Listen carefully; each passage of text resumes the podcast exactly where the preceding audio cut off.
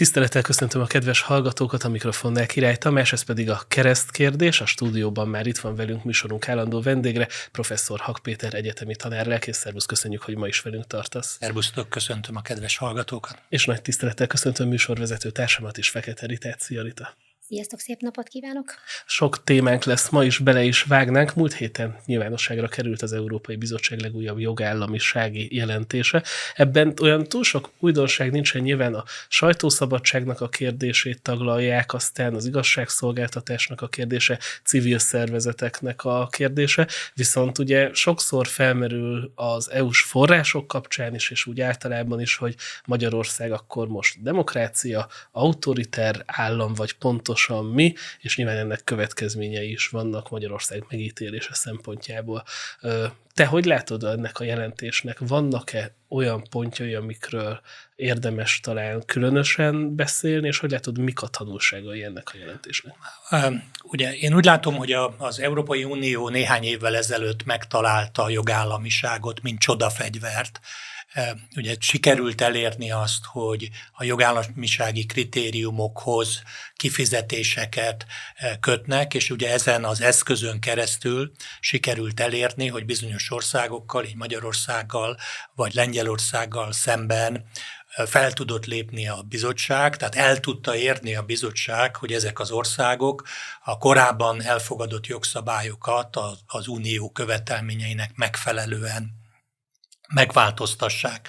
Most a, és látszik az, hogy a, ugye a magyar ellenzék is úgy érzi, hogy a jogállamiság az a, a matrica, amit bármilyen ügyre, ha ráragasztanak, hogy ez egy jogállamisági kérdés, akkor azzal ha, ha már belföldön nem is tudnak eredményt elérni, sem, sem a parlamenti politizálással, sem az utcai politizálással, akkor majd az Európai Unión keresztül el tudják érni a céljaikat. Ugye erre vonatkozik, hogy legutóbb azt vetették fel, hogy a státusztörvény is jogállamiságot érintő kérdés. Ugye azt nyilatkozta egy baloldali európai parlamenti képviselő, hogy, hogy az oktatás ügy szétverése az jogállamisági kérdés, és ezért az uniónak a státusz törvény ügyébe is meg kellene szólalni. Elképzelhető egyébként, hogy az Unió megszólal, de nem az oktatás ügy szétverése ügyében, mert az, az egész oktatás ügy az nemzeti ügy, de a korábbi jogállamisági jelentések szóvá tették a parlamenti döntéshozatal átláthatatlanságát, vagy magának az eljárásnak az átláthatatlanságát, és ezen az alapon esetleg lehet fogást találni, bár a magyar kormány azt állítja, hogy erről a törvényről széles körben egyeztetett a szakszervezetekkel, amely egyeztetési kötelezettség nem azt jelenti, hogy a kormányoknak el kell fogadni a szakszervezetek álláspontját. Ugye Franciaországban hát hosszú ideig zajlott a sárga mellényes tüntetés, amikor a szakszervezetek, illetve az egész társadalom ugye felháborodott egy olyan változtatásokon, amik nem voltak megfelelően egyeztetve. Ugye ott volt olyan nyugdíjreform, amit, amit hát rendeleti úton fogadtak el, tehát ehhez képest ugye a magyar státusztörvényt azt, azt igazán parlamentáris módon fogadták el. Most maga a jelentés ugye arról szól, hogy, hogy az utóbbi években évente készít az Európai Bizottság kötelező egy-egy jelentést az egyes tagországokban a jogállamiság helyzetéről, és ugye ezekben a jelentésekben gyakorlatilag minden tagországban vizsgálja az igazságszolgáltatás helyzetét, a korrupció elleni fellépést, vizsgálja a a, hogy a, a, a sajtószabadságot, médiaszabadságot és, és, és a, a civil, civil szférának a, a jogérvényesítését, tehát a fékek ellensúlyok rendszerének a működését. Most ugye évekre visszamenően Magyarországgal kapcsolatban ugye itt panaszok voltak, amivel kapcsolatban azt kell mondanom, hogy bizonyos panaszok szerintem jogosak voltak, tehát voltak jogos panaszok, így kívülről nagyon nehéz megérteni, azt, hogy a kormány bizonyos lépéseket miért lépett meg. Melyeket tarthatsz? Hát, hát én például ugye szerencsétlennek tartom azt, ahogy a kúria elnökét megválasztották. És ez nagyon nehezen védhető a folyamat, hogy valakit, aki egyébként szerintem szakmailag egy magasan képzett jogász, Varga Zsé Andrásról van szó, akinek a az egész pályafutása az, az ügyészséghez kötődött, ugye előtte még a Polt Péter mellett dolgozott, amikor Polt Péter a, az állampolgári jogok országgyűlési biztosának a helyettese volt, utána együtt mentek az ügyészségre, Varga Zsé András legfőbb ügyész helyettesi pozícióig jutott, ugye utána visszament az egyetemi világba, majd alkotmánybíró lett, és az alkotmánybíróságról eh, került át többszöri jogszabálymódosításnak köszönhetően a kúria élére. És azt gondolom, hogy, hogy ez nagyon nehezen védhető, eh, könnyen lehet lehet ő rá rásütni azt, hogy kormány hoz közel álló értékrendet val, és hogy, hogy hát nem a szervezeten belül jutott fel a szervezet csúcsáig. Ugye a bírói testületek egyfelől szóvá teszik, hogy ő soha életében nem ítélkezett Magyarországon, és ami még nagyobb probléma szerintem, hogy hát egy rövid idejű alkotmánybíróskodást leszámítva, tulajdonképpen mindig ilyen hierarchikus szervezetekben tevékenykedett, ahol a felettes kiadta az utasítás, és úgy volt volt, tehát egy olyan munkakultúrában szocializálódott, ami nagyon nehézé teszi azt, a, azt az érzékeny, egyensúlyozó tevékenységet, amit neki be kellene látni, hozzátéve, hogy a mai napig nincsen nyilvános magyarázat arra, hogy miért kellett Darák Péter helyett újat választani. Darák Pétert is ez a mostani kormány többség választotta, én úgy láttam, hogy a bírók többsége elégedett volt, a jogász szakma elégedett volt Darák Péterrel, szóval nem lehet más okot találni, csak politikai kifogást. Most ez kifelé rendkívül nehezen védhető, tehát hiába mondják a kormánypártiak, hogy, hogy, hogy itt kettős mérce van, ez kifelé nehezen megmagyarázható. Ez jogállamisági kérdés, vagy etikai kérdés? Már csak azért, mert ugye az, hogy a bíróságok hova vannak rendelve, ki áll fölötte, kik a felügyelőszervek, az országonként változik, és ebből a szempontból még akár azt is lehet mondani, hogy ettől függetlenül összességében független a bíróság. E, igen, ez annyiban jogállamiság kérdés, hogy egyfelől ugye az Európai Unió arra épül, hogy az Európai Unió jogát a, a e, nemzeti bíróságok alkalmazzák, tehát az Európai Uniónak van beleszólása abba, hogy ezek a bíróságok hogyan alkalmazzák az ügyekben az európai jogot. Másfelől ugye az ítéletek kölcsönös elismerése alapján minden Európai Uniós tagállam olyan ítéletnek tekinti a magyar bíróság ítéletét, mintha a saját nemzeti bírósága hozta volna meg az ítéletet. Tehát ugye abban az esetben, hogyha valamelyik uniós államban a függetlenség, pártatlanság követelménye a bíróságokkal kapcsolatban megkérdőjeleződik, akkor eh, bárki, akivel szemben Magyarországon születik egy ítélet, akár büntetőítélet, akár polgári pert elveszít, hivatkozhat arra, hogy ő azért nem tartja be a magyar ítéletet, mert szerinte a magyar bíróságok nem felelnek meg a függetlenség követelményének, és ugye kérheti a saját nemzeti bíróságát, hogy ott folytassanak le egy másik eljárást, amit egyébként az európai jog tilt, tehát a kétszeres eljárás tilalma azt jelenti, hogy azt az ügyet, amit Magyarországon elbíráltak, máshol nem lehet újra elbírálni. Tehát ennyiben ez egy jogállamiság kérdése, és ugye a bírósági vezetők, úgy az Országos Bírósági Tanács elnöke, mint a, a kúriának az elnöke, az bizonyos administratív lépésekkel bele tud avatkozni ügyekbe. Tehát Kijelöli a bírót. Például eldönti, hogy melyik ügy melyik bírósághoz kerüljön. És ebben voltak viták, és megint csak rossz az optikája annak, ez a korábbi Országos Bírósági Tanács elnök arra hivatkozva, hogy a fővárosban túlterhelt a bíróság, ezért ügyeket ügyeket áttett Kecskemétre, Szegedre, Debrecenbe. E, ott az ügyfelek arra hivatkoztak, hogy ugye kerestek olyan bíróságot, amely, amely a kormány elvárásainak megfelelő ítéletet fog hozni. Szóval e, ezek a beavatkozási lehetőségek kétségtelenül megvannak. Most a bíróságnak a pártatlansága, függetlensége az nem elég, ha érvényesül, ahogy ezt mondani szokták, hanem annak látszania is kell. Tehát nagyon fontos egy közbizalom a bíróság tevékenységével kapcsolatban. Ugye én szoktam mondani, hogyha mindig a futballra, ugye azt mondta a miniszterelnök úr, hogy futballokos nemzet vagyunk, akkor a futball példával könnyen megérthető, hogy ha egy, ha egy foci meccsen az egyik csapatnak a, a segédedzője, a játékvezető, akkor az ő ítéleteivel kapcsolatban nehéz elfogadni, hogy ezek pártatlan ítéletek. Tehát ezért kellene törekedni arra, hogy, hogy pártatlanság és az elfogulatlanság el, érvényesüljön és meg is látszódjon. Egyébként és vannak pártatlan bírók? Ugye ezt azért kérdezem, mert a korábbi kritika meg az volt, hogy az előző rendszer összefonódásai ö, alkották a bíróságot, ügyészséget, és emiatt akkor meg a másik oldal érezhette jobban. Igen, ez egy nagyon, nagyon jogos észrevétel, és azt gondolom, hogy hogy abban az értelemben pártatlan bírók, hogy ne legyen értékrendje egy bírónak, ilyenek nincsenek, és nyilvánvalóan a kérdés hogy egyre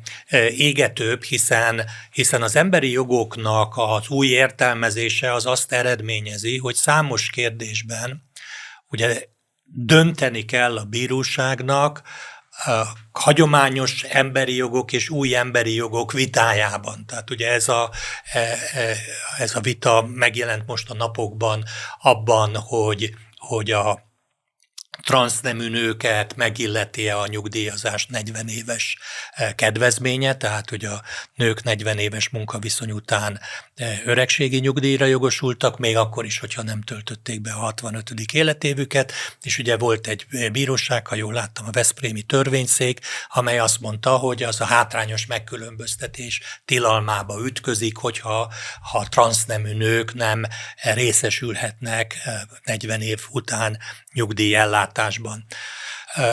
De ez egy értékek közötti választás a bíróságnál. Ugyanúgy értékek közötti választás, ugye szoktuk mondani, hogy transznemű nők sport, sportolhatnak-e, pontosabban transznemű férfiak női versenyzőként sportolhatnak-e, és így tovább. Itt a bíróságnak választani kell, és abban azt gondolom, hogy, hogy igaza van a jobboldali kritikának, hogy a bíróságok egyszerűen megint csak az intézményi kultúrát, amit az egyetemről hoznak magukra, az alapvetően inkább baloldali és, és liberális értékrendetre épül. Ezt próbálta a jobboldal ugye a jogászképzésben, a Pázmányon és a Károlin keresztül ellensúlyozni, és volt is egy időszak, amikor, amikor megmagyarázhatatlanul nagy arányba vett vettek fel ezekről az egyetemekről, mind ügyészeket, mind bírókat, tehát előnyben De azért voltak. az ELTE mégiscsak az ELTE. De az ELTE, ugye az ELTE megmaradt, az ELTE-t nehez, különösen amióta a pontozást és a versenyt bevezették, azóta ezt nehéz keresztül vinni, ugye ez a, a, a Pázmánynak és a Károlinak az előnyben részesítése, ez még a korábbi igazgatási rendszerbe 98 után volt jellemző, mikor ugye ezek az egyetemek frissen alakultak, és mégis előnyben részesítették az itt végzett hallgatókat. De ezt igazából nem sikerült teljesen megoldani. Tehát ilyen értelemben biztos, hogy hogy a bírók között megoszlik, nyilván vannak konzervatív bírók is, vannak liberális bírók, vannak baloldali bírók. A problémát szerintem részben a, a társasbíráskodás oldhatná meg, amit, amit érdekes módon inkább kivezet a, a, az igazgatási vezetet, a kormányzat. másodfokon azért... A másodfokon megmaradt a társasbíráskodás, és ugye itt jön be az, hogy ez az automatikus szignálás, tehát hogy ne a vezető döntse hm. el, hogy melyik bíróhoz kerül, mert, mert az, hogy melyik bíróhoz kerül, az már egy bizonyos pályára helyezi az ügyet, és megvan a másodfok lehetősége is, tehát annak az esélye, hogy, hogy, hogy ugyanolyan irányba elfogult négy bíró lesz az ügyben, annak azért jóval kisebb, tehát ezért én azt gondolom, hogy ez így alapvetően nem, nem olyan súlyos kérdés, mint ahogy azt a, az Európai Unió jelentése beállítja, és hozzáteszem, hogy ugye a mostani jogállamisági jelentés az értékeli is azt, ami a, a bírósági reform tekintetében történt. E, igaz, hogy behoz egy új elemet, hogy a helyi bíróságoknál is be kell vezetni az automatikus szignálást, ami, ami nem olyan egyszerű kérdés, van mellette szóló érv. Ez gyakorlatban meg lehet, mert én azt gondoltam, hogy az egyik bíró az jól tudja tárgyalni a ö, könnyű testi sértést, a másik meg a gazdaságit, a harmadik meg a vállópert, és hogy, hogy ha meg automatikus szignálás van, akkor lehet, hogy nem ahhoz a bíróhoz kerül, aki ért hozzá. Jó, ez, tehát az, az, hogy hozzáértőhöz kerül, a szinte biztos, mert, mert ugye külön vannak a büntetőügyek, a polgári ügyek, munkaügyi és közigazgatási bíráskodások, de egy adott bíróságon, ugye Magyarországon 113 járás bírós, bocsánat, rosszul mondtam, 106 meg 7, 110 Három. Három, jó. 113 járásbíróság van. Ugye ez a 113 járásbíróságnak a fele az 10 bíró alatti létszám. E, van olyan bíróság, ugye az Irci járásbíróság, ahol egy bíró és egy félállású bíró tevékenykedik, tehát ennél a bíróságnál az automatikus szignálásnak nincs értelme.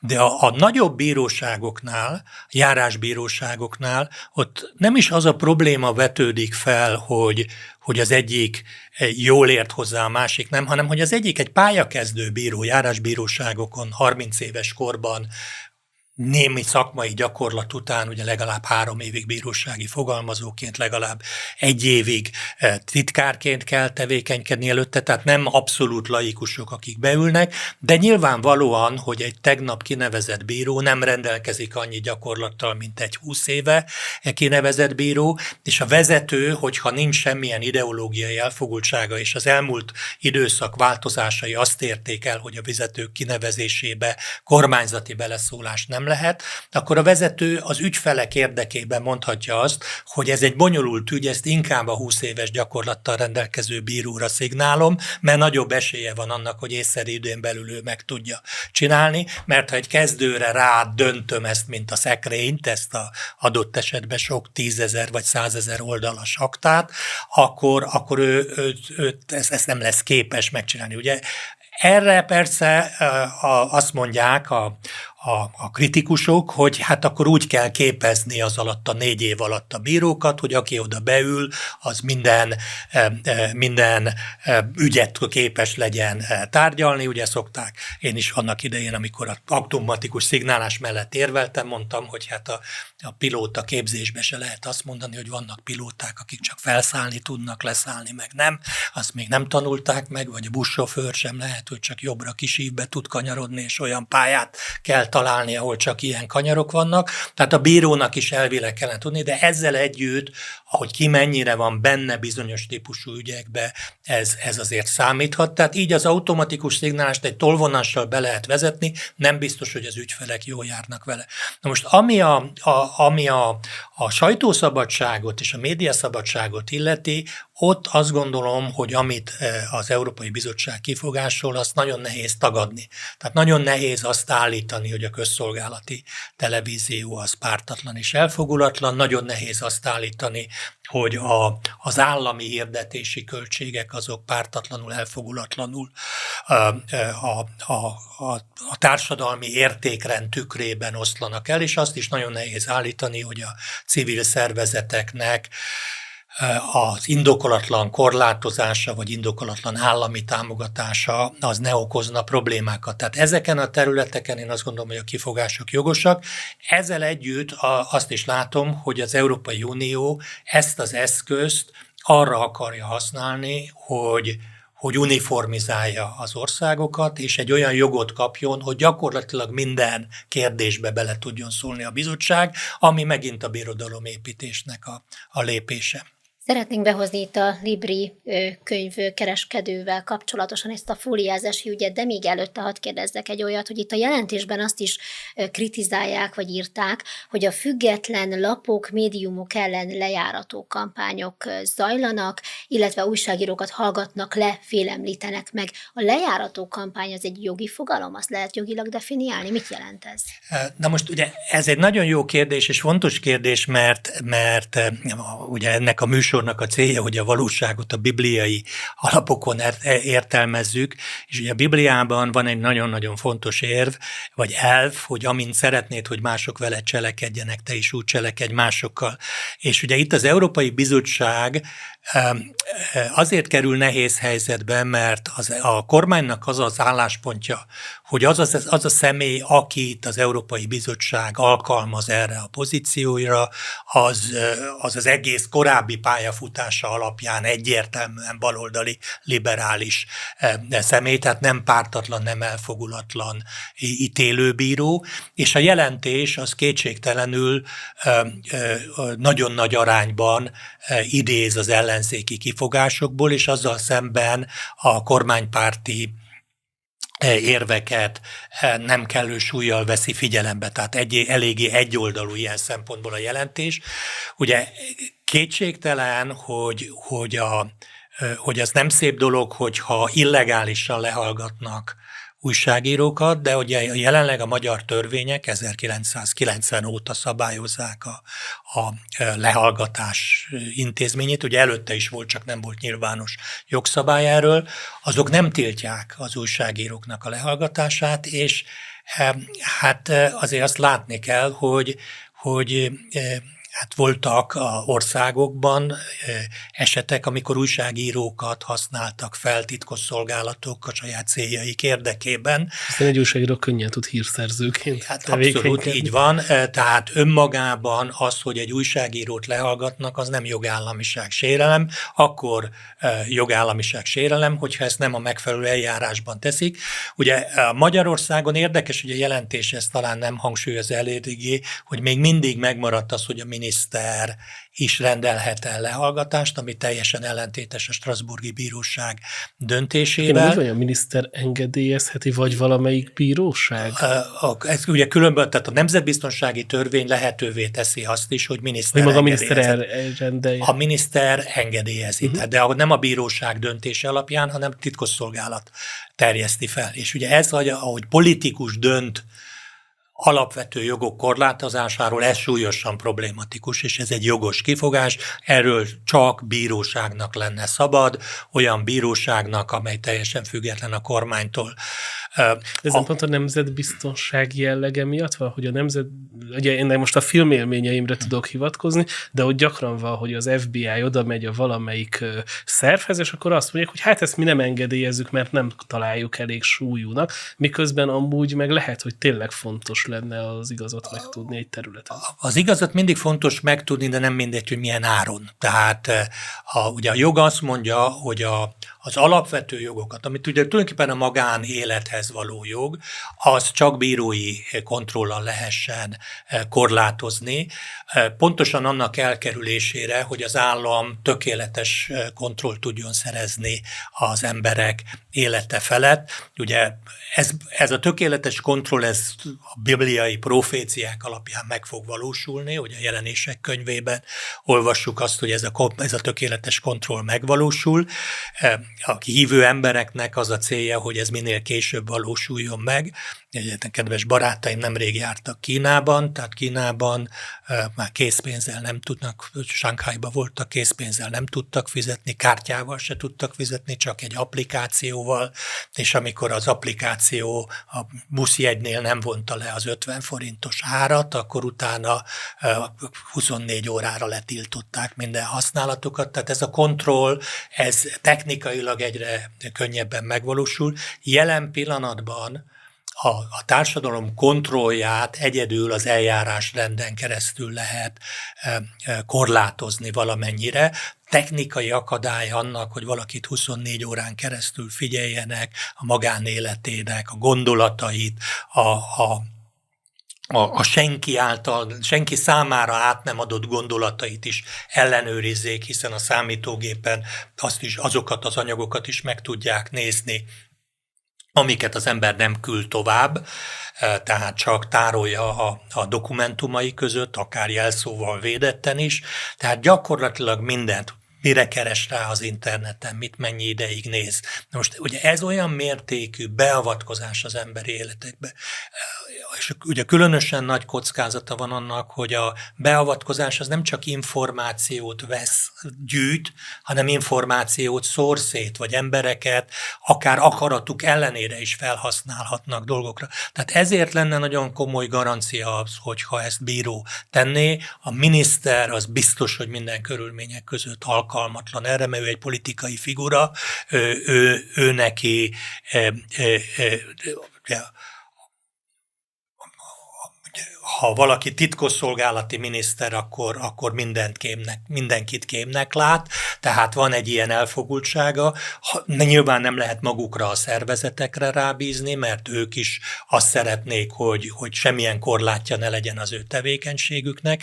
Tehát ilyen értelemben az, hogy ebben bírói kontroll kell lesz, azért ez egy fontos garancia Lejár, bocsánat, a lejárató kampányt kérdeztem. Hogy Még, a hogy lejárató- Az ugye mi, mert hogy nehéz megfogni ezt. Most ugye ez, ez valóban nagyon nehéz megfogni, mert, mert igazából nem tudjuk, hogy mire utal. Tehát én, én a jelentésből nem tudom kikövetkeztetni, hogy, hogy mire utal eh, ez a lejárató kampány, tehát egyszerűen tényleg nem tudok, eh, nem tudok eh, véleményt nyilvánítani arról, hogy ez, ez egy kormányzati kampány, vagy nem. Nyilván vannak politikusok, meg újságírók, akik magukat járatják le, tehát az, a mögött nincsen kormányzati eh, szereplés, tehát igazából eh, ugye megint csak visszatérek ahhoz, hogy az Európai Bizottság ugye olyasmiket tesz, amit olyasmiket kér számon, amit ő maga nem tesz meg, tehát hogy ő maga nem pártatlanul, nem elfogadatlanul, nem tényekkel alátámasztva állít valamit. Ugye a korrupció ügyében eh, hát óriási lebukások történnek az Európa Parlamentben, és azok a képviselők, akiknél eh, hát zsákokba találtak pénzt, azok most ezen a héten már szavaznak az Európa Parlamentben arról, hogy a magyar korrupció ellenes fellépés ez helyese vagy sem, és ez, ezen a ponton a, a, az Európai Bizottság az tényleg teljesen hiteltelenné tudja tenni magát. Tehát ugyanazt, ugyanazt megteszi, amivé, amiért a magyar kormányt kritizálja, hogy a magyar kormány olyan embert tesz bírói pozícióba, akinek az elfogulatlansága megkérdőjelezhető, ők meg olyan reportőr tesznek a jelentés készítésre, akinek egyértelműen megkérdőjelezhető az elfogulatlanság. Az például lehet jogállamisági kérdés, hogy a miniszterelnök nem nyilatkozik az ellenzéki sajtóorgánumoknak? Szerintem nem. Tehát szerintem nem. A, nyilvánvalóan a miniszterelnöknek az elsődleges feladata az, hogy, hogy a parlamentben adjon számot. Ugye a parlamenti házszabályok kizárják azt, hogy a miniszterelnök teljesen kivonja magát a parlamenti kontroll alól. Ugye ezt, ha szabad mondanom, a, a amikor ugye én 12 évig országgyűlési képviselő voltam, és múltkor kérdezték, hogy mik, mik voltak azok a lépések, amik, amikért örülök, hogy ott lehettem. Az egyik ennek az azonnali kérdésintézménynek a bevezetése 1994-ben, ami kényszeríti a miniszterelnököt, hogy válaszoljon. Már most módosították a jogszabályt úgy, hogy a miniszterelnök helyett a politikai az igazgató is. Előtte, előtte is így volt ez, de a képviselő dönthet arról, hogy elfogadja ezt a választ, vagy sem. Tehát tehát, tehát, hogy kikényszeríthető. Ha ezt kiveszik, akkor az azért problémákat jelent, akkor a miniszterelnök demokratikus számon kérhetősége hiányzik. Ezzel együtt politikai ízlés alapján azt kell mondanom, hogy, hogy szerintem az nagyon nehezen védhető hogy a miniszterelnök egyszerűen nem hajlandó ellenzéki orgánumokban megszólalni. Ugye a választási kampányokban a, a nyilvános viták hiánya is azért jogállamisági kérdést, hogy vajon a választás és a közélet, a kérdések nyilvános és szabad megvitatásának a feltételei adottak-e vagy sem. Szóval ezek mind olyan pontok, amikkel joga, joggal lehet támadni Magyarországot, és azért nehezen érthető, mert ugye Orbán Viktornak 30 öt éves politikai gyakorlata van, e, és kiváló debattőr, és kiváló vitatkozó, tehát nem, nem nagyon érthető, hogy miért fél attól, hogy, hogy megszólaljon, és hát ugyanezt lehet látni mondjuk Szijjártó Péternél, aki a BBC hartolkban vagy amerikai adókban bár, bátran vitatkozik, Magyarországon is ugyanígy megtehetné. Az, az, a, az a gyanúm, hogy nem nagyon sok ellenzéki újságíró tudná velük a vitában felvenni a versenyt, tehát nem is érthető, mert ha az lenne, hogy ők annyira ügyefogyottak, és annyira védhetetlen az álláspontjuk, és annyira kiváló a magyar sajtó ezen szárnya, hogy, hogy a miniszterelnök biztos, hogy elvesztené a nyilvános vitát, akkor még azt lehet mondani, hogy jó, nem szép, nem szép, de van rá ok, de itt az okot sem nagyon tudjuk. De ez nem azért van, mert, mert látni ezt a megosztottságot, hogy kizárnak tehát, hogy valakiket kizárnak ebből a párbeszédből, mert ezt oda-vissza lehet tapasztalni. Tehát azt is lehet tapasztalni, hogy baloldali politikusok, ellenzéki politikusok még bizonyos médiákat negligálnak. Így van, így van. Hát ez, ez, a, ez bejött ez a kultúra Magyarországra. A, igazából azt kell mondanom, hogy tulajdonképpen 98 óta, és ebben az első Fidesz kormánynak is szerepe volt, ami, ami hogy nem, hogy mondjam, ez nem egy jellembeli kérdés, ők tulajdonképpen ugye azt ismerték fel éppen kampánytanácsadók közreműködésével, hogy akkor jó, hogyha ha egyfajta háborús logika működik a belpolitikában. A, ma már a választókat választási programokkal nem lehet meggyőzni. Hát én emlékszem rá, amikor én a politikában voltam, óriási erőfeszítésekkel raktuk össze a választási programokat. Vita Nagyon nagy viták voltak, a, a, a, a párton belüli viták voltak, helyi szervezetekben, és így tovább.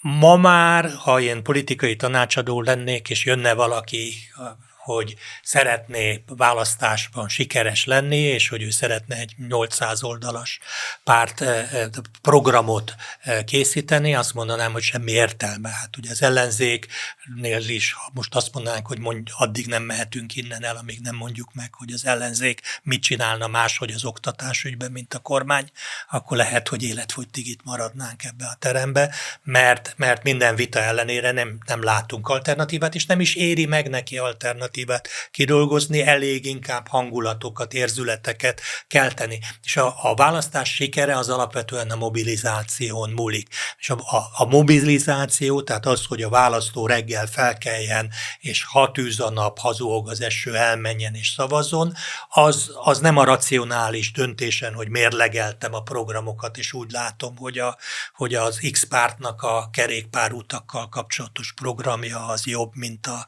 mint a, a a gazdasági fejlesztő programja. A másiknak nem így döntenek a választók. És régen így döntöttek? Szerintem? Nem, régen se döntöttek így, de talán kevésbé volt erőteljes a, a az indulat benne, bár kétségtelen, hogy a 90-es választás kommunisták kontra antikommunisták, 94 MDF kontra bárki, 98 szocik kontra fiatalok, fiatalok és, és utána is ugye mindig sikerül, a Fidesz ebben ügyesebb, mint az ellenzék, mindig sikerül egy olyan szembenállást felállítani, ahol a két oldal közötti élet-halál harcként mutatják be. Ugye de ezt szoktam mondani példaként, hogy 94 és 98 között általános gyakorlat volt a parlamentben, hogy azok, akik az ülésteremben, akár bizottságban, akár a plenárison egymással élesen vitatkoztunk, a folyósón nyugodtan meg tudtuk beszélni. Ezeket mostanában láttam valahol egy, egy ilyen interjút, ahol a, arra hivatkoztak, hogy a Hordgyula és a Tordján József összejártak kártyázni, és az éles, éles viták után még este kártyáztak. Én ezt el tudom hinni, nem vagyok benne biztos, hogy így volt, de, de hihető volt az Van akkori a belső egy ilyen, amikor a Horn Gyula azt mondja, hogy Tordján Pubi, és egy ilyen videó a parlamentben. Igen, igen. Tehát, de, de akkor működött ez a folyosói beszélgetés. 98-ban, én ugye még akkor is képviselő voltam, ott már, már megszüntet, tehát a, a, a, a lövészárok logika működött, és a nem Fidesz lehet... Miatt? E, igen, a Fidesznek ez a taktikája, tehát hogy nem lehet azt a látszatot keltenünk, hogy az ellenséggel fraternizálunk, és tulajdonképpen már akkor elindult az a logika, hogy az a vízió, ami a Fidesznek a vízió, és amit keresztül is visz, hogy ebben az országban tulajdonképpen két pártrendszert kell létrehozni, e, van egy jobboldali blokk, és van egy baloldali blokk, és, és, és másnak nincs helye, csak annak, aki esetleg erre gyengíti a másik oldalt. És, és hát jól látható, hogy tulajdonképpen addig, amíg az ellenzék nem lesz egy párt, addig nem is nagyon lesz esélye matematikailag. Meg ugye egy párt volt, és így sem sikerült túl jól. Nem volt egy párt, tehát igazából az volt a probléma, hogy nem volt egy párt, mert látható volt, hogy, hogy egymás között ugyanakkor a viták voltak, a a, választás estéjén kiderült, hogy az, ami kívülről a választás alatt látszott, hogy, hogy ezek azért annyira nem szeretik egymást, és nem, tud, nem szívesen kormányoznának együtt. Ez létezett. Ugye látjuk például most ezekben a napokban az arányos választási rendszer részben Izraelben ugye évekre egy, egy bénult állapotot hozott létre, Hollandiában meg most bukott meg a Rute kormány, éppen azért, mert az arányos választási rendszer következtében olyan politikai erők kénytelenek együtt kormányozni, akik, akik egyébként alapvető kérdésekben nem értenek egyet.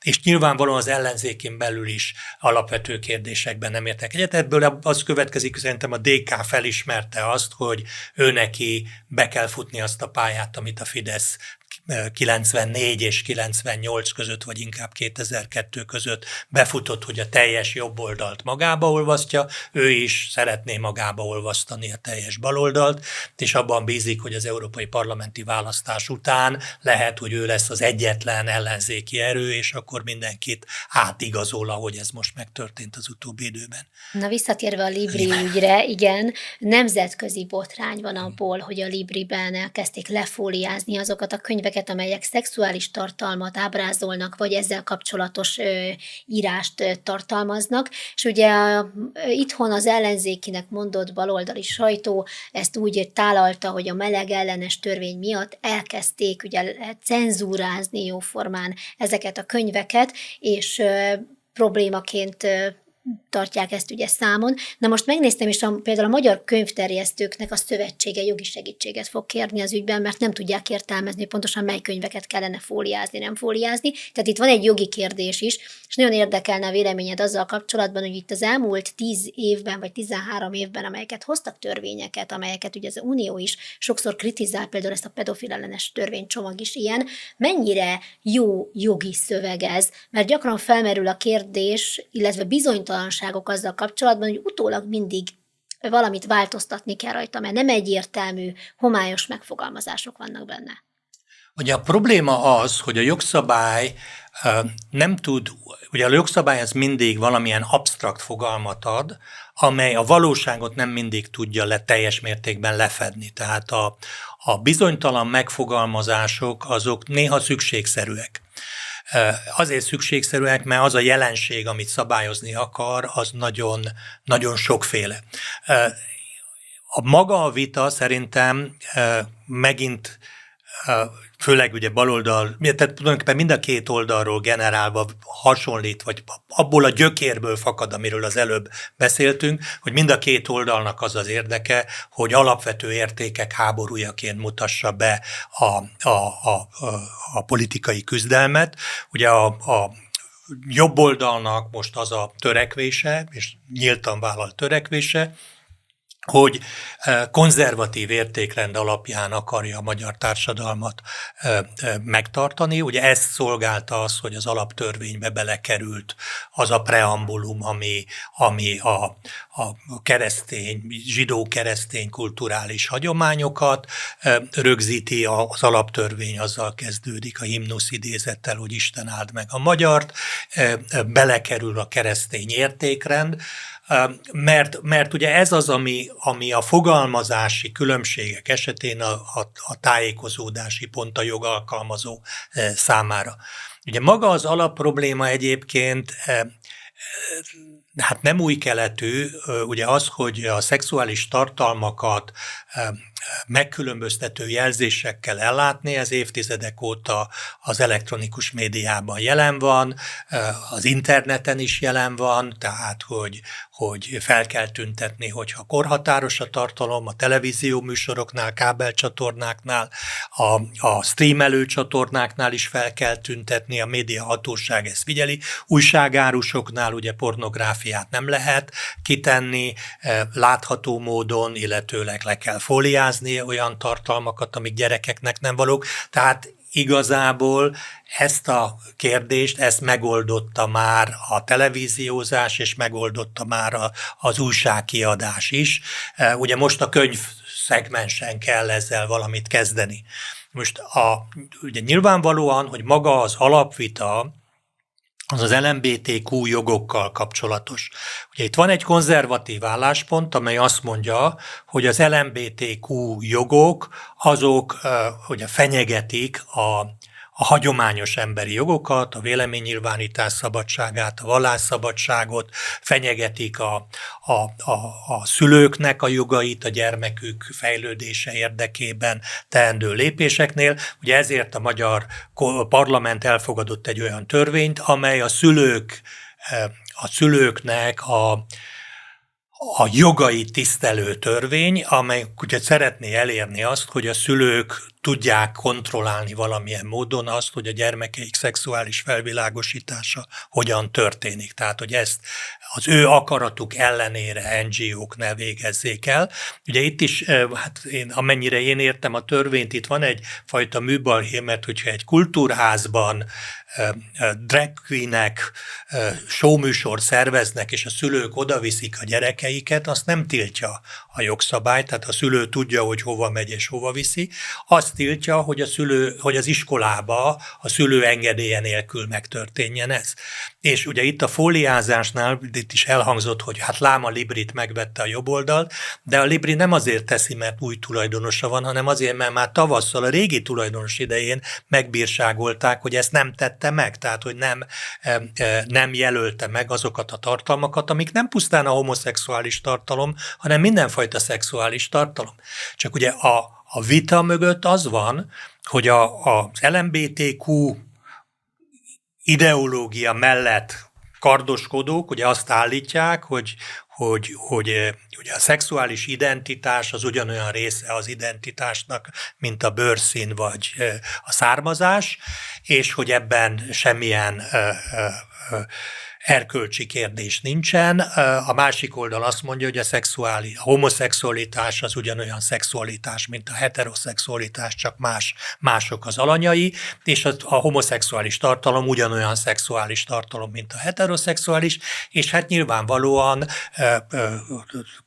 kemény pornó könyveket nem lehet a gyerekeknek adni, hogyha mindenki heteroszexuális benne, akkor sem, és a könyvesbolt felel azért, hogyha ilyen könyveket, ilyen könyvekhez a gyerekek hozzájutnak minden korlátozás nélkül. Tehát az, hogy ebbe beveszik a homoszexuális tartalmat, ez szerintem egy műbalhé, mert a homoszexualitás, újra mondom, ugyanolyan szexualitás, mint a heteroszexualitás, és annak a, a nyílt ábrázolása az nem, nem e, e, e, nem engedhető meg a gyerekek számára. Most amit a, a könyvterjesztők felvetnek, ugye ez, mondom, egy régi dilemma, hogy mitől kezdve pornográfia valami, ez nyilván az újságoknak is e, kérdés, hogyha egy Dávid szobor e, van fotón, az, az pornográfe, vagy nem pornográf, vagy egy festvény, vagy egy akt festmény, e, az pornográfe, vagy sem. De vagy hát egy erre, biológia tankönyv. Vagy egy biológia tankönyv nyilvánvalóan nem az, tehát ugye erre, ezzel kapcsolatban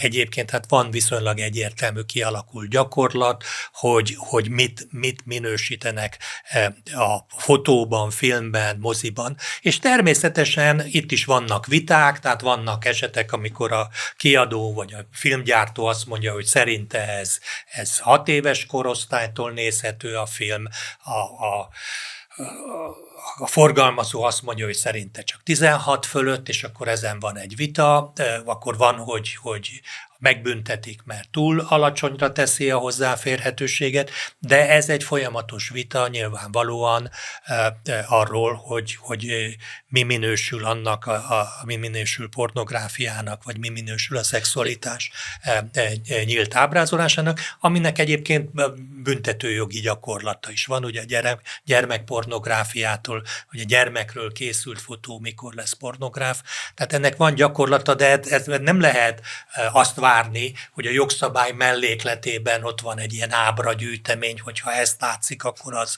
Nem, az ez már, a bírói Ez a bírói gyakorlás, a jogalkalmazás, e, és hát nyilván a, a, a jogállamisági követelmény az, hogy a döntések, a hatósági döntésekkel szemben legyen lehetőség jogorvoslatra. Tehát ha, ha a könyvterjesztőt megbírságolják azért, mert olyan könyvet e, hozzáférhetővé tett, amit a hatóság szerint nem lehetne, akkor a könyvterjesztő a bírsággal szembe fordulhasson bírósághoz, és legyen egy bíró, aki azt mondja a első fokon, hogy szerintem igaza van a könyvterjesztőnek, ezt nem kell lefóliázni, akkor a hatóság fellebbezhessen ez ellen a bírói döntése szemben, tehát legyenek olyan fórumok, ahol ezeket a vitákat eldöntik. Tehát az a fajta szabályozás, ami minden élethelyzetet, minden részletre kiment, kiterjedően a jövőre nézve szabályoz, ez egyszerűen fizikailag lehetetlen, tehát nem létezik ilyen jogi szabályozás. Ugye az angol száz jogi kultúrában, a, ahol az esetjogon keresztül alakítják a jogot, ott ott, ott ezt a problémát úgy oldják meg, hogy nem egy jogszabály van, hanem egy csomó eset, amire lehet hivatkozni. Ö, viszont ugye te most a pornográf meg a nyílt szexuális tartalmú termékekről beszéltél, de ugye arról is van egy nagy vita, hogy, és akkor itt jön be a, a homoszexuális kérdés, hogy ha már ennek az említése van, vajon az is olyan tartalomnak számít-e, mesekönyvben azonos nemű mesefigurák vannak, vagy csak a nyílt szexuális tartalom, vagy a szexuális felvilágosításnál, mert mintha ezen a területen aztán tényleg nem fogalmazna egyértelműen a jogszabály, és mintha a jogalkalmazás is ilyen össze-vissza lenne egyelőre. Ugye ezt nehéz, nehéz megítélni, a, a jogalkalmazás egységéért a kúria felelős, tehát ha az derül ki, hogy a bíróságok a jogot egymásnak ellentétesen értelmezik, akkor a kúriának a feladata egy jogegységi határozattal lezárni ezt a vitát. Ugye megint csak az a helyzet, hogy, hogy mindig egy konkrét tartalom kapcsán dönthető ez el. Nyilvánvalóan vannak gyerekmesék, ahol a herceg megcsókolja a hercegnőt, ami nem nehéz azt mondani, hogy nyílt szexualitást. És a herceg csókolja meg a herceget? De most ugye ez a vita, ez a vita kérdés, hogy, hogy ugye önmagában a, a kormányzati álláspont az, hogy, hogy ugye a, a a kormányzati álláspont, vagy a törvényben megjelenő álláspont az, hogy ugye a szexualitás az tanult viselkedési mód, és a heteroszexuális kapcsolat az a, a hagyományos kapcsolat, ugye az az, amit a, korm, a házasság tekintetében is elfogad a kormányzat. Ja, a, ebben vita van, ugye a, a Másik oldal azt állítja, hogy öröklött tulajdonság a homoszexualitás, ami nem lehet változtatni, ugye ennek nagyon sok ebben a stúdióban is elhangzott bizonyság, tanúbizonyság ellentmond, tehát sok ember megváltoztatja, ugye, ugye olyanokkal még nem találkoztunk, aki, aki a bőrszínét meg tudta változtatni, vagy a származását, de olyanokat, hogy ezen a területen megváltoztak, nagyon sokkal lehet találkozni. Ugye ez, ez kétségtelen egy vita, és ez egy érték alapú vita. Tehát egy érték, értékválasztást feltételez, és itt jutunk vissza a bíróságok kérdéséhez. Ugye a kormányzat azt szeretné, ha a bíróságok ugye konzervatív módon értelmeznék ezt a kérdést. Nyilván a, a, a baloldal és a liberálisok pedig azt szeretnék, hogy ha, ha semlegesen, ami alatt egyébként általában a liberális álláspontot érték. Akkor tovább mennénk még hozzá arra a kérdésre, hogy hogy működik más országban a jogállam.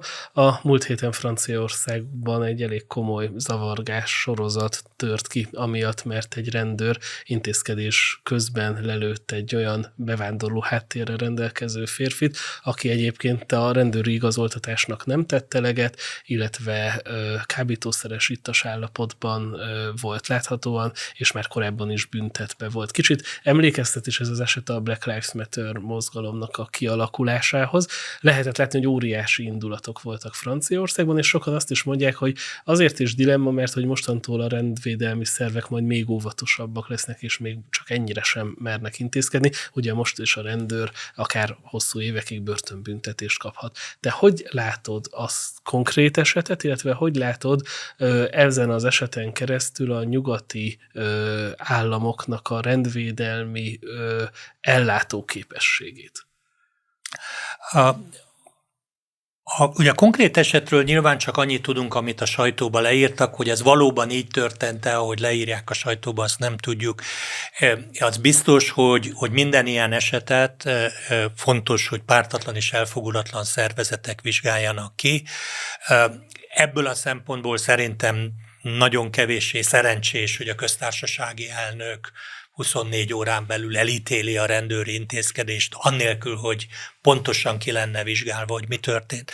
Most ugye a rendőrség az, a rendőrség az alkalmatlan arra, hogy, hogy a társadalmi feszültségeket megoldja nem erre van. Tehát társadalmi feszültségek megoldására az oktatási, a szociális ellátóhálózatot kellene működtetni egy társadalomban. Ugye te azt mondtad a kérdésben, hogy, hogy feszültségek voltak Franciaországban ezek a feszültségek folyamatosan megvannak, és szinte bizonyosan állítható, hogy bármikor egy ilyen szikra, mint ez az ügy, ki, kiválthatja a tehát már alapvetően volt egy feszültség, és ez csak egy Abszolút, hát egy, egy rendkívül nagy feszültség van gyakorlatilag évek vagy évtizedek óta Franciaországon belül. Ugye ez a, a különböző kultúrák egymás mellett élésének a feszültsége, ugye az a vízió, amit, amit európai vezető politikusok, meg ideológusok, például a nyílt társadalom hívei képviselnek, hogy, hogy az európai társadalom az minden különösebb nehézség nélkül integ, kulturálisan integrálni tudja a, a, a bevándorlókat, akikre egyébként gazdasági okokból van szükség, ugye az alacsony népszaporulat következtében ugye óriási munkaerő hiányjal küzd eh, Európa, és valakik kitalálták, hogy erre az lesz a megoldás, hogy, eh, hogy, hogy eh, hát korlátlanul beengednek bevándorlókat. Most ugye megint a bibliai alapokhoz visszatérve. Ugye a Bibliában, az apostolok cselekedetének könyvében találjuk ugye Pálapostolnak az aténi beszédét. És ugye ebben a beszédben a Teremtő Istenről úgy beszél, hogy ő egy vérből teremtette a nemzeteket, és kijelölte azoknak a határait. És hogyha alaposan tanulmányozzuk a Bibliát, akkor azt látjuk, hogy ugye a nemzeteknek az egymástól való elválasztása az ugye a bábeli e, e, e, lázadás, Isten elleni lázadás következménye lett. Ugye a Teremtés könyvében azt olvassuk, hogy a első emberpár Ádám és Éva bukása után jött a lelkiismereti korszak, amikor az emberek csak saját lelkiismeretüknek feleltek meg, nem volt külső törvény, elnézést, és ennek az lett az eredménye, ezt a Mózes első könyvének hatodik fejezetében látjuk, hogy az emberiség az elképesztően gonosz lett, tehát a Biblia úgy fogalmaz, hogy az embereknek minden gondolata szüntelenül csak gonosz, és megteltek az emberek erőszakossággal. És ugye erre jött a, az özönvíz, mint ítélet, és az özönvíz után egy új kezdés, amely özönvíz utáni új kezdésben viszonylag hamar az özönvíz után az emberiség elhatározta, hogy megakadályozza azt, hogy Isten újra ítéletet mondjon az emberek fölött, és építeni akartak egy olyan tornyot, amely gyakorlatilag lehetetlenné teszi a vízözönt. És ugye azt látjuk a Bibliában, hogy Isten rájuk tekintett, és azt mondta, hogy hát ezt meg is fogják tudni tudni csinálni, fel tudják építeni ezt a tornyot. És ezért zavarta össze a nyelvüket, és tulajdonképpen választotta el a kultúrákat. És ugye Pálapostól arra hivatkozik az aténi beszédbe, hogy a nemzeteknek a határait meghatározta Isten. Ami természetesen nem azt jelenti, hogy emberek nem vándorolhatnak egyik helyről a másikra, de azért azt jelenti, hogy alapvetően a bibliai értékrend, vagy bibliai e, világkép alapján nem, nem véletlenül születünk oda, ahová születtünk, és hogy a, a születési helyünk és a kultúránk az nagyon meghatározó jelentőségű, és nem lehet e, úgy cserélni, hogy, hogy akkor leveszem az öltönyt és felveszem a burkát, és akkor ettől kezdve e, én teljesen beilleszkedek a közel-keleti társadalomba, társadalomba, mert sokkal mélyebb gyökerei vannak. Ugye én a 90-es években, illetve az ezredforduló környékén sokat utaztam amerikai demokrácia építő szervezetekkel a közel-keletre, ugye Jemenben, Jordániában, Marokkóban, Algériában jártam, és úgy utólag visszatekintve Hát eh, nagyon-nagyon érdekes utak voltak ezek, de utólag egy kicsit úgy látom, mintha, mintha, mintha jégkunyhó építés technológiáját akartuk volna a Szaharába eladni, hogy annyira, annyira a, a, a, a, az embereknek a gondolkodásmódjától, értékrendjétől mindezekben az országokban annyira idegen ez, és tulajdonképpen az egész a, a nyugati politikának a közelkeleti totális kudarca, mert ez, ez totális kudarc, ezt nem lehet a kisebb jelzőkkel illetni. E, ez pontosan ennek a kultúrák közötti különbségnek a, megértésének a hiányából fakad. Tehát abból a két héttel ezelőtt is beszéltünk, hogy a politikusok is, meg a, a médiában szereplők is a vágyaikat felcserélik a valósággal, tehát kivetítik a vágyaikat, és ha a, a valóság nem e, e, egyezik a vágyaikkal, akkor annál rosszabb a valóságnak. Ugye a, a napokban már egy francia tábornok nyilatkozott, hogy mekkora hiba volt Líbiában a Kadhafi rendszert megdönteni. Ugye Algériában demokratikus választást próbáltak tartani 30 évvel ezelőtt, ugye az első forduló után az iszlamisták abszolút többséget szereztek, akkor utána a nyugat nagy megkönnyebbülésére egy katonai puccsal megakadályozták a második fordulót, és azóta ebben az állapotban van Algéria. Ugye Egyiptomban eh, az iszlamisták hatalomra kerültek katonai puccsal, a nyugat nagy megkönnyebbülésére eh, eh, ugye megdöntötték ezt az iszlamista rendszert, szóval tulajdonképpen az a, azok a rendszerek, amik, amik Algériában, Tunéziában, Egyiptomban, Jemenben, Jordániában, stb. Azok, amik ott nem működnek, azok akkor se fognak működni, ha az ottani lakosság idejön mert a vonatkoztatási pontja, a, a, a megfeleltetés, hogy, hogy kiknek szeretne ő megfelelni, az e, bizonyos körökben, bizonyos kultúrákban nem az állam, hanem a család, illetőleg a vallás. És, ha, és hogyha a család érdekei szembe vannak a, a város, a, az állam érdekeivel, akkor a család érdekei lesznek az elsők. És ezt a problémát nem láthatóan nem tudja megoldani a nyugati oktatásügy, hogy egyre több területen Nyugat-Európában az oktatásban szegregáció jelenik meg, tehát a, az őshonos népesség vonul ki bizonyos területekről, de minap beszélgettem egy svéd politikussal, mondja, hogy vannak iskolák, ahol abszolút többségben vannak már a, a muzulmán gyerekek, tehát a svéd gyerekek, azok tehát elenyésző kisebbségben vannak, és hát a szüleik már nézik, hogy hogy tudnának elköltözni onnan, és ebből az látszik, hogy, hogy az irány az, hogy, hogy, hogy ilyen szigetek jönnek létre, és amire utaltál, valóban, ha a rendőrségre visszatérünk, Ugye, ha az államelnök más, még aznap kimondja az ítéletet, hogy ez a rendőr bűncselekményt követett el, anélkül, hogy megvizsgálnák, akkor a következő esetben a rendőr félreugrik, és hagyja, hadd gázoljon el annyi embert, amennyit akar, és majd amikor a halottakat összeszedték, akkor majd e, e, felelősségre vonják, és kap 6-8 évet az illető. Tehát ugye ez, ez az alapprobléma, ugye ezt, ezt, lehetett látni, amikor a Black Lives Matter is e, elindult, meg most is ugye Franciaországban, hogy, hogy egy ponton túl a rendőrség hát széttárja a karját, és, és, és hát nem tud, nem tud reagálni. Ezzel együtt lehetséges, nem, tehát félreértés nehetségé, nem akarok ítéletet mondani ebben a, a tragikus lövöldözésben, lehetséges, hogy hiba volt, amit a rendőr elkövetett, de az nem indokolja azt, hogy kifosszák a boltokat, meg felégessék a várost, meg az autókat felgyújtsák, és, és óriási pusztítást végezzenek, és, és hát rettegésbe tartsák a lakosságot. Július 14-én lesz ugye egy nemzeti francia, francia nemzeti ünnep, hát és ahogy te is most itt befejezted ezt az utolsó mondatot, hát rettegve várják a franciák ezt az ünnepet, mert arra számítanak, hogy egy hogy egy még nagyobb lendületet fog kapni ez a migráns lázadásnak nevezett eseménysorozat, és azt ígérték, hogy masszív fegyvereket, eszközöket fog kapni a rendőrség július 14-ére, hogy meg tudják fékezni a tömeget, ha mégis elszabadulnának az indulatok. A tűzijátékot pedig betiltották, ugye most ideiglenesen, amíg ez zajlik. És hát az az érdekessége még a francia helyzetnek, hogy kiskorúak, tehát 12-13 évesek, tinédzserek, azok, akik ennek a motorjai ennek az egész lázadásnak. Tehát velük szemben a rendőr akármilyen masszív eszközöket kap, nem tudom, hogy ez mit foglal magában, hogyan tud fellépni? Hát olaj a tűzre, hogyha egy 12 éves gyereket megfognak és gumibottal odébb teszik.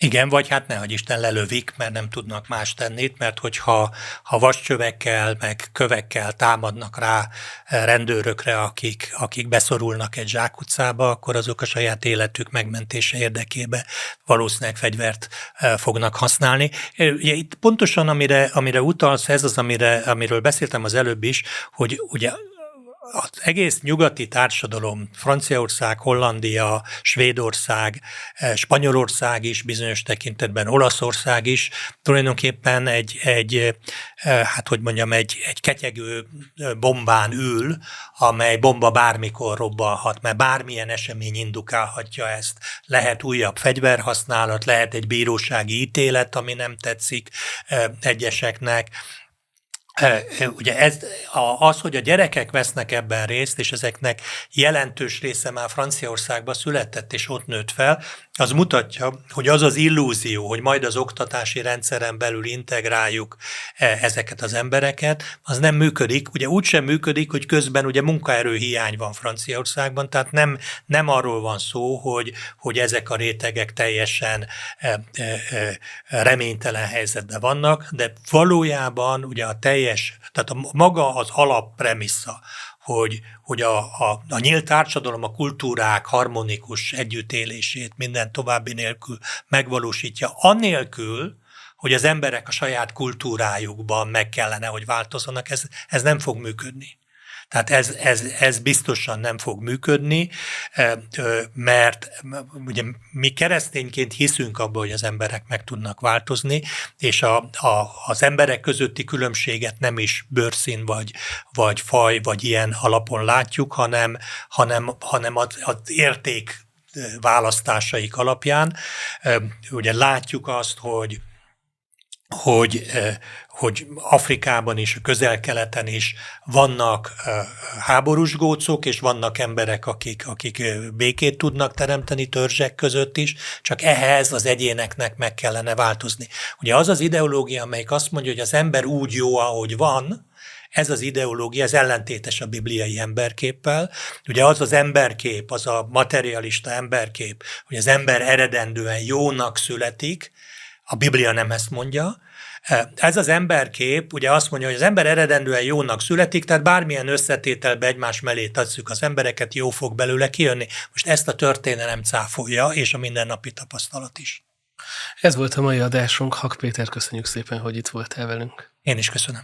A kedves hallgatóknak is köszönjük a figyelmet, műsorvezető társam Fekete Rita nevében is búcsúzunk Önöktől. A mai adást Jó Brodé szerkesztette. További szép napot kívánunk, viszontlátásra, viszont hallásra.